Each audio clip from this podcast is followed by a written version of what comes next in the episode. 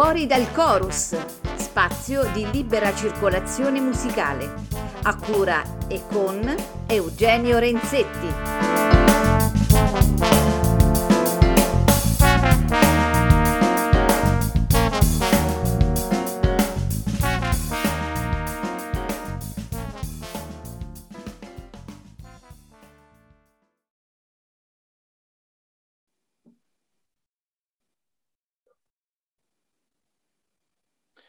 Buonasera a tutti e bentrovati a questa nuova puntata di Fuori dal Chorus, spazio di libera circolazione musicale. Una puntata che sicuramente sa di Natale, perché eh, oggi è il giorno indicato, diciamo. E, ma questa puntata è molto eh, felice, eh, non solo perché oggi è, è, insomma, è un giorno importante dell'anno, ma perché abbiamo con noi un ospite a me personalmente molto gratito e parlo di Giorgio Cuscito, che lo saluto subito con tanto affetto. Ciao Giorgio, benvenuto. Ciao a tutti, ciao a tutti, ciao Eugenio, ciao. Senti Giorgio, io n- non saprei come presentarti, sono sincero, perché io eh, mi sei stato insegnante, eh, ho suonato in un'orchestra diretta da te, eh, ti ho visto suonare il pianoforte, ti ho ascoltato suonare il sassofono. Io ti chiederei, ma chi è Giorgio Cuscito?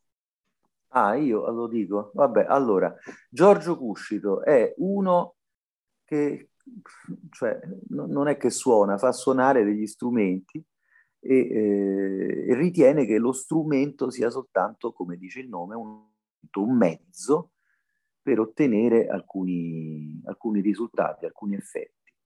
Per cui nel tempo mi sono dedicato a più strumenti, adesso alla tenera età di 56 anni posso dire di, di cominciare a capire come funzionano alcuni strumenti.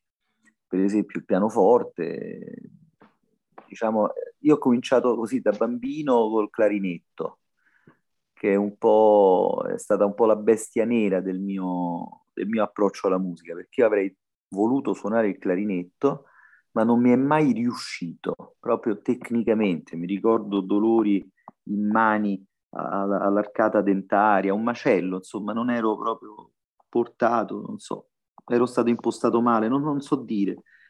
Per cui questo, diciamo, fino ai 13 anni di età. Poi a 13 anni con mio padre abbiamo detto, ma insomma, basta con sto cavolo di clarinetto che ti fa male, suona qualcos'altro. per cui ho cominciato a suonare il pianoforte con una certa convinzione, perché comunque ehm, così mi, mi, interessava ugualmente, insomma, ecco, ripeto, anche all'epoca pensavo che gli strumenti fossero piuttosto un modo per, eh, per esprimersi, insomma, per, per tirar fuori delle cose eh, che poi a quell'età se ne hanno tante di cose da, da dire e si è anche molto espressi, quindi uno strumento valeva l'altro, mi sono buttato sul pianoforte e ho fatto il pianista per tantissimo tempo, finché a un certo punto eh, un amico del quale parleremo prestissimo, tra pochi minuti, eh, tale Fabiano Red Pellini, grandissimo sassofonista, anche lui aveva cominciato col clarinetto, si è diplomato in clarinetto e poi era passato al sassofono per, per incomp- incompatibilità di carattere anche lui col clarinetto. Eh, mi consigliò insomma un, di prendere un sassofono che veniva venduto da una sua, da una sua ex, mi pare che visto che era ex si vendeva pure il sassofono, voleva dimenticare il sassofonista Red Pellini. E così, eh, insomma, mi sono comprato un sassofono e mi sono accorto che tutto il lavoro fatto col clarinetto da bambino me, me lo sono ritrovato, soltanto che era forse un'imboccatura, cioè un modo di, di trattare, insomma, le, le ance, eh, più giusto per il sassofono che non per il clarinetto. Fatto sta che mi sono trovato una facilità incredibile sul sassofono, cosa che non, non mi aspettavo assolutamente. Ma questo a 32 anni. Quindi, eh, diciamo, poi nel seguito mi sono diviso fra il pianoforte e il sassofono per molti anni, e dopodiché mi sono, anche per ragioni pratiche, cioè leggi, nei locali non ci sono i pianoforti, o se ci sono sono duri o troppo mosci o troppo scordati o troppo maltrattati, insomma a un certo punto mi sono trovato più più a mio agio eh, così, diciamo, portando, portando il mio strumento a suonare. Non solo, l'altro fatto pratico è che quando in un gruppo se suoni uno strumento a fiato ti puoi sempre aggiungere, mentre invece il pianista è uno allora o lo cacci via, fai te, insomma, ecco. Certo. Quindi diciamo che ho cominciato a frequentare così l'ambiente del, del jazz tradizionale con, con, il sassofono, Patruno mi ha fatto, Lino Patruno mi ha fatto fare un paio di, di comparsate al sassofono in un, in un, paio di dischi suoi, mi sembra. Sì, eh, però era un sassofono in Do addirittura. Era un Si Melody Sax del 1919, insomma, così perché eh, Patruno è appassionato di, di, cose d'epoca, di musica d'epoca, ma anche di strumenti d'epoca. Eh, e, poi, e, poi, da sassofonista ho, insomma, ho avuto modo di, di crescere grazie a, a, tante altre esperienze. Per esempio, suonare in big band è un'esperienza importantissima per, un, per uno strumentista affiato, no? quando ti trovi, accanto, certo. eh, ti trovi accanto persone che sanno eh, il fatto loro, so, ti arriva un calcio, qui devi respirare, qui sei stonato, qui no. Insomma, si impara molto bene a far parte di, di orchestre. E poi per, per, lunghi 11 anni ho fatto parte di un gruppo eh, al limite tra, tra, il jazz, il rock and roll, insomma, che si chiamava Greg e i Blues Willis. Greg e i Blues Willis è stato un gruppo con tante trasmissioni televisive all'attivo, Serena Dandini, appunto Greg e Lillo, perché Greg di cui sopra era Greg di Greg e Lillo, e, so, abbiamo fatto di tutto, teatri, stadi addirittura, primi maggi, eccetera. Insomma, mi sono ritrovato in un turbine che mi portava a privilegiare il, il sassofono, questo per 11 anni circa. Sì, 2000... ma la tua, la tua, eleganza intrinseca ti, ti, sta facendo evitare di dire una cosa importantissima, ovvero che tu sei riconosciutissimo come un, un, un importante eh, testimone dello swing in Italia. Ah, insomma, allora è andata così, è andata così, che grazie alle esperienze extra jazzistiche, devo dirlo, devo dirlo, certo. per quanto io poi Puoi. tutto quello che faccio vorrei che fosse, diciamo, come dire, eh, catalogabile sullo scaffale del jazz. Ed è per questo che mi è stato richiesto cose. Però io ho capito in ambito extra jazzistico che eh, tutto sommato eh, c'è modo e modo di trattare la musica, sia come, come musicisti, sia tra musicisti e sia rispetto a, a un pubblico. E allora, eh, come dire, mi sono accorto, per esempio, suonando in questo gruppo, ripeto, che era un po', un po borderline, cioè si facevano brani di Louis Jordan, per esempio, che è stato un grandissimo sassofonista degli anni 40, eh, della Harlem degli anni 40. Era contemporaneo di Charlie Parker, però aveva più successo commerciale ed era anche un cantante. Per esempio, suonando questo tipo di musica qui, ho capito che il jazz si poteva anche ballare perché lo, lo, vedevo fare quando andavamo a suonare con, con Greg e Blues Willis in posti come il Summer Jamboree di Senigallia, io ho scoperto che molta gente a livello internazionale ballava lo swing, ballava il jive, ballava il, il boogie woogie ed erano tutte musiche che comunque avevano a che fare con, con me o con quello che volevo fare. Eh, per cui mi sono accorto che eh, il jazz mancava, al jazz era venuta a mancare questa componente di danzabilità e di, e di immediatezza che si ottiene eh, quando si suona per il, per il ballo. Allora, sul, su un bel libro di Stefano Zenni che si chiama Storia del jazz, una prospettiva globale, eh, c'è scritta, c'è, c'è riportata una, uno stralcio di un'intervista a un trombonista dell'orchestra di, di Count Basie dei tempi d'oro, anni, della fine degli anni 30. Il trombonista si chiamava Dickie Wells, e il quale dice senza mezzi termini che se al Savoy Ballroom ci fossero stati dei vetri eh, tra l'orchestra e il, e il, pubblico danzante e avessero registrato le, eh, qualcuno avesse registrato le performance dell'orchestra di Besi durante le serate da ballo, che erano il corrente della loro, della loro attività, avremmo avuto i più bei dischi della storia del jazz. Questo lo diceva gente che suonava per il ballo. E io sono certo. perfettamente d'accordo perché quando si suona, per esempio, per il ballo, intanto si sgombrano il campo da, da tante pippe mentali.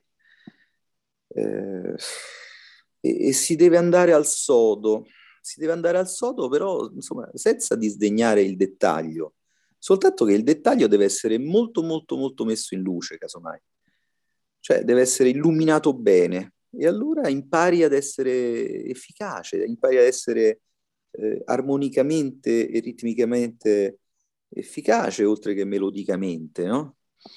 E, e, e, non solo, ma si è anche molto più disinibiti perché davanti a un pubblico che ascolta con il corpo, tu sei stimolato a, alla disinibizione corporea, cioè ti comporti proprio psico, come si dice, psicofisicamente? In maniera, in maniera molto molto molto diversa. E ti accorgi eh, di, di, di, aver guadagnato in, in, tante cose. Io quando sento eh, i grandi del jazz di, di, tutti i tempi, anche degli anni 60, come Dexter Gordon, per esempio, per tornare al sassofono, ecco, uno come Dexter Gordon, che è stato per anni a suonare, per esempio, nell'orchestra di Lionel Hampton, che facevano ballare le persone, che passava insomma, le serate a fare cioè era gente che faceva ballare le persone. Poi nei dischi di jazz degli anni 60 della Blue Note Records tu senti una, una chiarezza ritmica che si evidenzia anche nelle ballad più, su, nelle ballad più, più, più romantiche, più sontuose. Eh, ecco, quel, quel tipo di, di, calore che ti dà il suonare per il ballo, secondo me è un'esperienza che al jazzista eh, odierno ha tolto, eh, se, se, non la si fa quell'esperienza si perde moltissimo, si perde moltissimo, non è questione di tradizionale o moderno, è questione proprio di jazz, di, di... nell'atto costitutivo del jazz c'è un articolo in cui c'è scritto che il jazz si balla. Di comprensione, è una questione di comprensione forse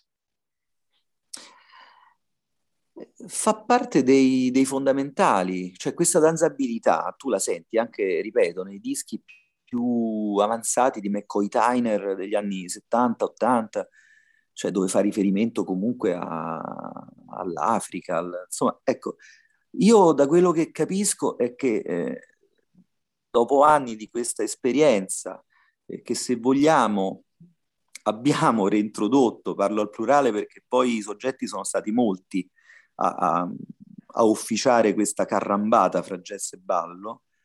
Eh, ecco, dopo anni di questa esperienza posso dire eh, che è fondamentale, è fondamentale per chiunque voglia fare, fare jazz.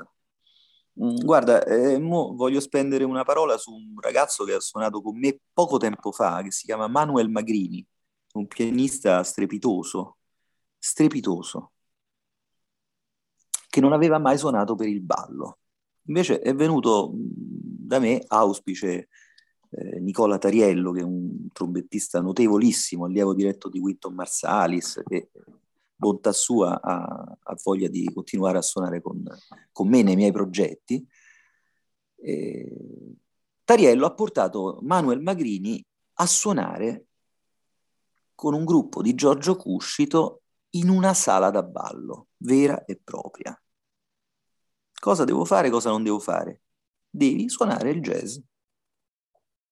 Semplicemente erano dei brani così, tratti dal repertorio di Duke Ellington, di Johnny Hodges, di Rex Stewart, un progettino su, sui piccoli gruppi di derivazione ellingtoniana. Ecco, Manuel Magrini alla fine della serata ha detto ho imparato più cose oggi che in tanti anni di studio sul jazz.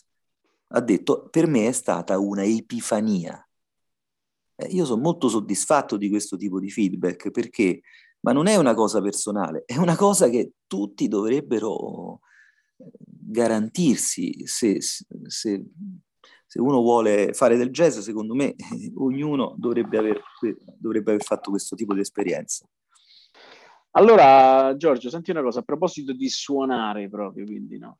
Eh, una recente tua formazione eh, della quale dopo ascolteremo il primo prodotto discografico, sono i The Red Cats. Ah, i Red, eh, i Red Cats. Yes, un'orchestra. un'orchestra. E parlaci un po' di questa esperienza che coinvolge te, tantissimi altri e Fabiano, come dicevi prima. Allora, è andata così che, eh, tornando al discorso del ballo, ehm, con la pandemia è stato vietato ballare.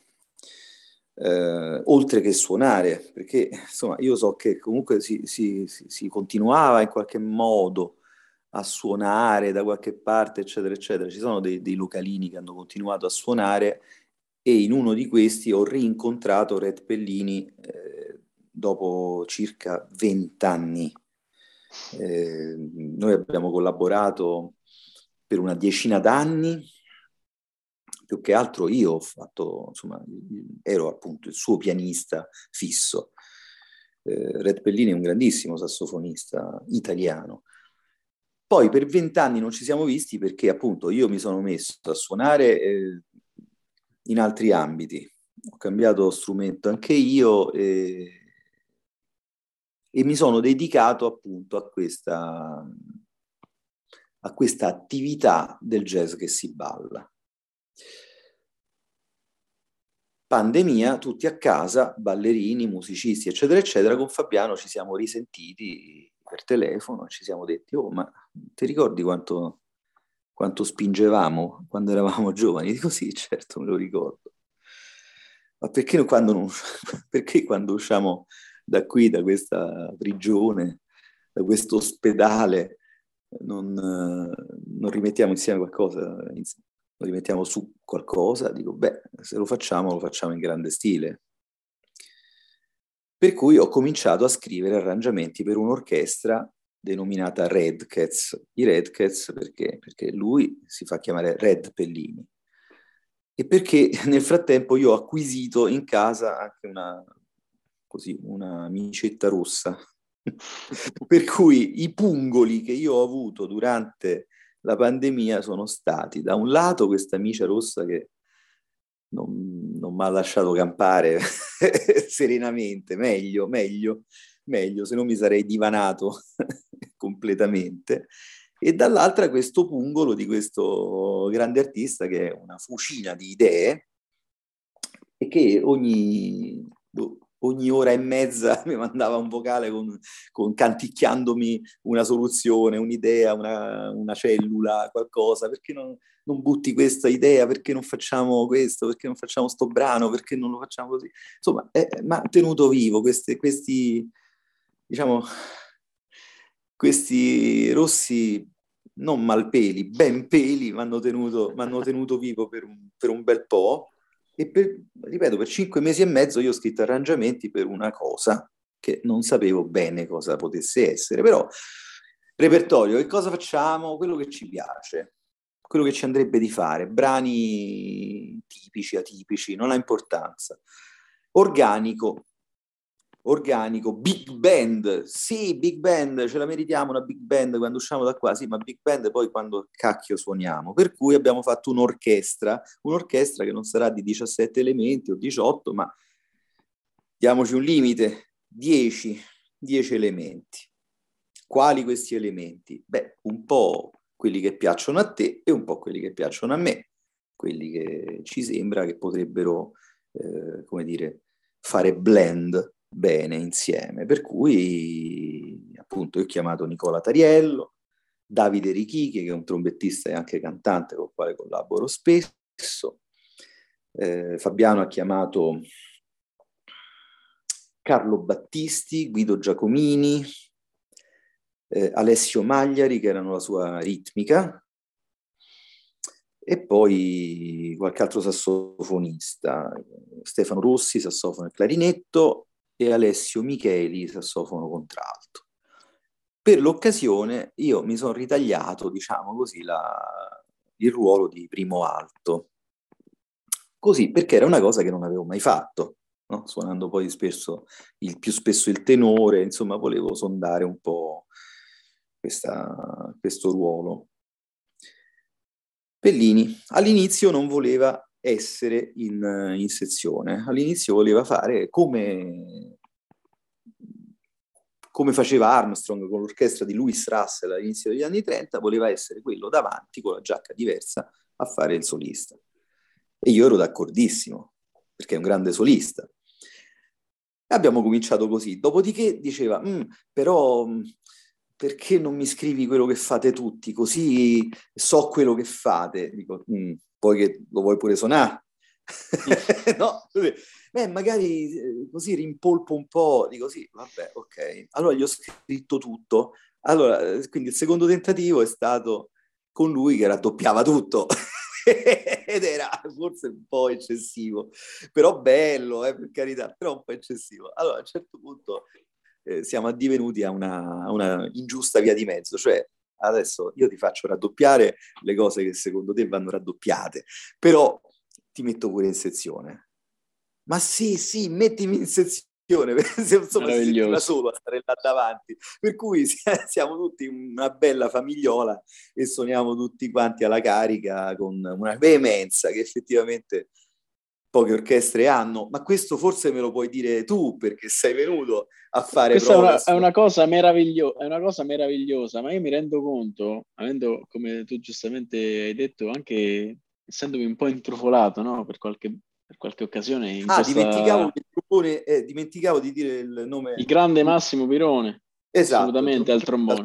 Eh, esatto, per, perché solista? Più che altro perché è solo, perché non c'è una sezione tromboni ed è una sezione brass di due trombe e un trombone, mentre invece i sax sono quattro, non è proprio una sezione completa, eh, diciamo però... Eh, ecco, è un'orchestra forse più sax oriented che, che completa. Però, insomma, i brass... Però avete essere... creato un suono sicuramente, avete, hai oh, realizzato il tuo suono.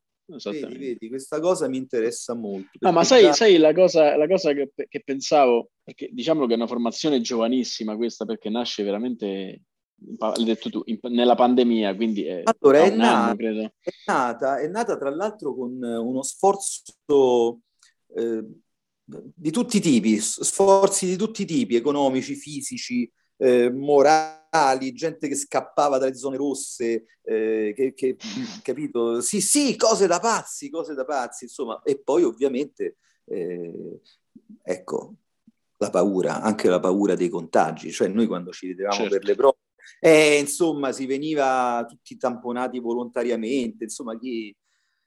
Eh, insomma, non è stato facile. Eh, poi tieni conto che appunto molti vengono da fuori. Tariello viene da Latina, eh certo, certo, certo, certo. E magari veniva dopo una giornata in fabbrica, capisci? Certo, oppure, certo, oppure certo. Alessio Micheli veniva a fare le prove da Terni e poi tornava a Terni per fare il turno di notte in acciaieria. No? Certo. Cioè, la vera orchestra operaia, come dire. Ecco, insomma... Infatti ti dicevo, scusa se ti interrompo, perché no, questo no. è un po' un miracolo, un miracolo. Cioè voi avete, avete messo su un'orchestra in un tempo di pandemia, avete messo su un'orchestra che già di per sé è un miracolo perché eh, lo sappiamo, sappiamo insomma i tempi che corrono nella musica e avete pubblicato, se non sbaglio, il 9 novembre il vostro primo disco che si chiama Red Cats Volume 1. Allora, io mi chiedo, in così poco tempo voi come siete riusciti a, a tirare su questa realtà favolosa e poi se vuoi parlarci anche un po' del disco, quali sono le scelte dei, dei brani, insomma, del repertorio, eccetera, eccetera. Allora, è andata così che eh, avendo scritto durante la pandemia, quando eh, abbiamo, fatto, abbiamo cominciato a fare le prove più o meno ad aprile, aprile, maggio, così, insomma, quando si ricominciava a respirare. Dopodiché è venuta l'estate e con l'estate è stato possibile fare dei concerti. Ci sono state delle realtà romane che ci hanno fatto fare dei concerti. Una è il Dram.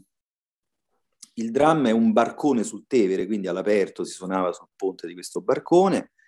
E il proprietario è il titolare del Gregoris Jazz Club. E l'altra realtà è stata quella di Villa Celimontana, Villa Celimontana che fa capo al, al, Cotton Club di Roma. Cotton Club che, devo dire, ha, fatto, ha, giocato una parte importante perché ci ha ospitato per le prove. Certo. Oh. Quindi, avendo... Eh, Scusa Giorgio, se... sottolineo per gli ascoltatori, se non lo sapessero, Cotton Club e, e il Gregoris sono due importantissimi, ovviamente, club di musica dal sono vivo. Sono club de, che sono da romani. tanto tempo, ma funzionano se sono noti per, per le loro attività in campo jazzistico.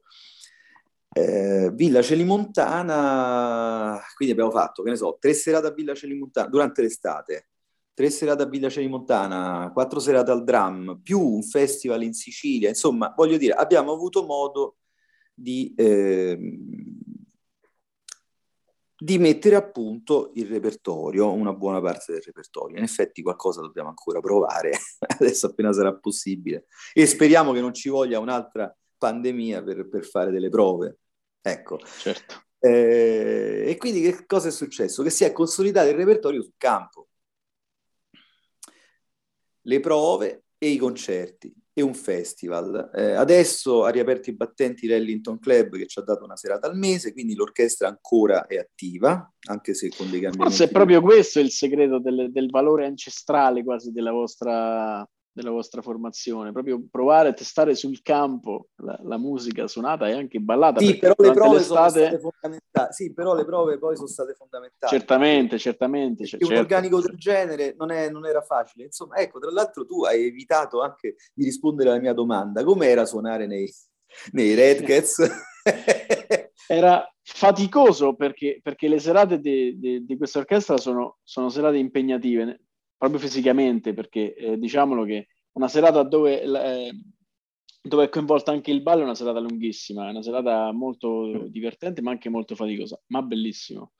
Bellissimo perché come dicevi tu prima, io che non l'avevo mai fatto, vedere la gente andare proprio in estasi e ballare, ballare, quindi creare dei contatti eh, spensierati, però molto ehm, coinvol- coinvolti sicuramente, e, ehm, è un'esperienza formidabile per chi soprattutto magari intende il jazz solo una musica eh, tra l'intellettualoide e il salottiero, mettiamola così. Eh, diciamo che lo sforzo intellettuale c'è nel momento in cui fai gli arrangiamenti, perché il risultato deve essere immediato e di, e di fruizione Diciamo facile, diciamo facile, ok, che deve essere facile ascoltare anche col corpo. Però fare gli arrangiamenti, che nel caso dei Redcats vuol dire anche a volte un lavoro di non tanto di trascrizione quanto di comprensione di alcuni sistemi di scrittura delle orchestre. Io mi sono dovuto studiare le orchestre, le, le, gli score, le, par- le partiture delle orchestre, delle prime orchestre degli anni 30, tipo quella di Louis Russell, quella di, di Chick Webb, per esempio, che hanno degli organici più piccoli rispetto alle big band odierne, per capire proprio come funziona, come far funzionare questi, Le parti, tipo di certo. Sì, sì. Senti Giorgio, ma eh, spero che dobbiamo aspettarci anche un volume 2 di, del Red Cats. Allora, dunque, il volume 2, il volume 2 lo faccio... Allora, il volume 2 lo facciamo uscire a Bene, bene. Quindi diciamo che oggi ci fate questo meraviglioso regalo che in coda all'intervista potremo ascoltare tutto il volume 1 e per la Befana quindi avremo anche un altro... Diciamo, abbiamo un volume 2 perché le registrazioni sono state fatte, e sono molte, eh, tutte insieme, proprio perché eravamo caldi siamo caldi, siamo di, di giro, no? E quindi un'orchestra che ha suonato dal vivo molto, che ha fatto molte prove, è bene registrarla quando è il momento. Certo. Io tempo fa, insomma, eh, ho fatto questa, questa scelta di portare tutti quanti in sala di registrazione e di registrare più brani possibile. Quindi ne escono fuori un paio di volumi che io pubblico su Bandcamp, mi fa molto piacere parlare di questa piattaforma perché la piattaforma Bandcamp secondo me è una delle più meritorie attualmente per la, per la musica indipendente. Che vuol dire Bandcamp? Vuol dire che uno carica le tracce in altissima qualità su una piattaforma, eh, può dare un prezzo al, all'album, al singolo, al, al all'extended play, lo pubblichi come vuoi, dai un prezzo alle singole tracce e all'album e addirittura eh, c'è la possibilità per chi compra eh, di pagare quegli, che ne so, 8 euro or more o di più. E quindi a me è capitato anche di vedermi acquistare una traccia, non un album, per 25 euro, perché c'è gente su Bandcamp certo. in tutto il mondo che sostiene la musica indipendente. Durante la pandemia, Bandcamp ha anche ehm, istituito delle giornate, dei Bandcamp Friday, qualcosa del genere, mi sembra i primi venerdì del mese, e non so se sono ancora eh, attivi questi primi venerdì del mese, in cui nemmeno si prendono loro, la loro percentuale, quelli di Bandcamp, rimane tutto all'artista. Quindi voglio dire, eh, mi sento di, di, sponsorizzare questa piattaforma. Assolutamente, assolutamente. Ecco, certo. cioè voglio dire, no, e quando non è il venerdì eh, così, della solidarietà verso gli artisti, è una normale piattaforma che però decidi tu il prezzo dei, dei tuoi prodotti, puoi anche vendere addirittura del merchandising, si, possono, si può chiedere di creare delle copie fisiche. Insomma, Bandcamp secondo me è una ottima risorsa per i musicisti. Eh, certo, eh, là non è una questione di streaming, ecco, cioè se tu vuoi dei proventi da streaming devi operare col, con i soliti provider, con, con le solite piattaforme, Spotify, YouTube, eccetera. Eh, questo qui è, un, è, una bancarella, è una bancarella sul quale, sulla quale è appoggiato il tuo, il tuo, il tuo lavoro, insomma. Ecco. Meraviglioso, la trovo Senti, molto... grazie pure trovo... per questa panoramica su questo, questo aspetto della musica che non va sottovalutato ovviamente, soprattutto ah, sì, può interessare a voi musicisti, a noi musicisti può interessare il fatto che Bandcamp tra l'altro non si occupa delle eh, licenze, delle licenze editoriali, cioè se tu pubblichi su Bandcamp ti prendi la responsabilità che il brano sia tuo, nel senso certo, o tuo di certo. posizione, oppure che tu abbia, oppure che sia, che ne so, di pubblico dominio, oppure che tu abbia la licenza per poterlo, per poterlo pubblicare. Certo. Senti Questo Giorgio, è... siamo andati lunghissimi, ma con molto piacere. Io eh, ti ringrazio tantissimo perché sai che c'è sempre il piacere di parlare con te e spero, anzi sono sicuro che il piacere sarà di tutti quelli che ci ascoltano. Ci hai fatto un grande regalo oggi, che è il giorno di Natale, va ricordato perché questo è un giorno Già. molto importante. Già, e... ci siamo fatti questo regalo. Ci siamo, ci siamo, fatti, ci siamo fatti questo regalo. Ameria Radio ti ringrazio tantissimo. E speriamo di poterci rivedere, magari anche insieme a Fabiano, sarebbe meraviglioso, per parlare del volume 2, che ricordiamo Bene. esce il giorno della, della, dell'Epifania. E niente, adesso ci spariamo tutto il volume 1 dei eh, Red Cats e grazie, io ti abbraccio fortissimo e ti faccio tanti auguri. Un saluto a tutti e grazie dell'ascolto.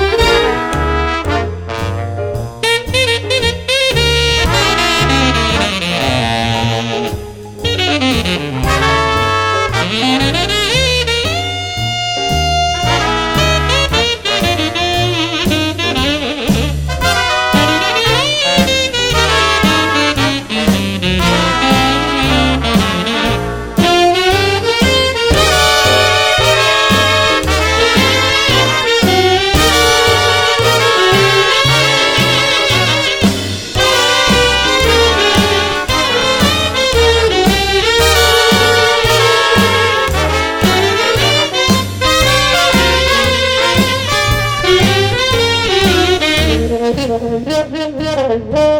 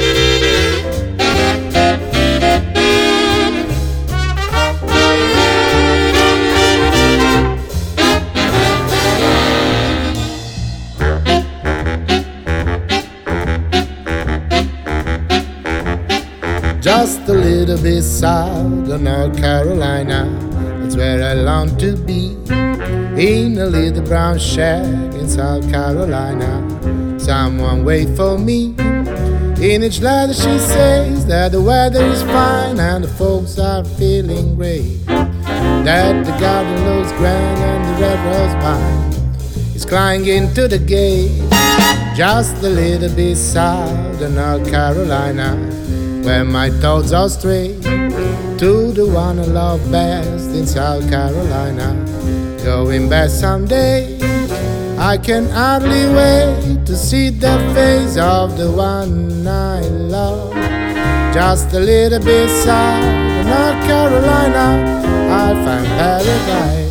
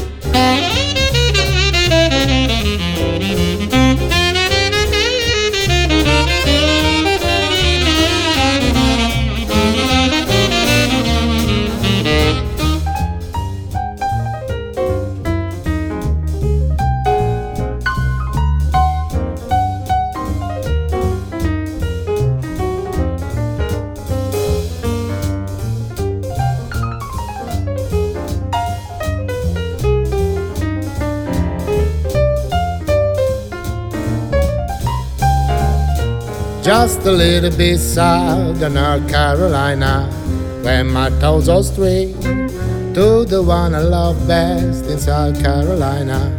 Going back someday, I can hardly wait to see the face of the one I love. Just a little bit south of North Carolina, I'll find paradise.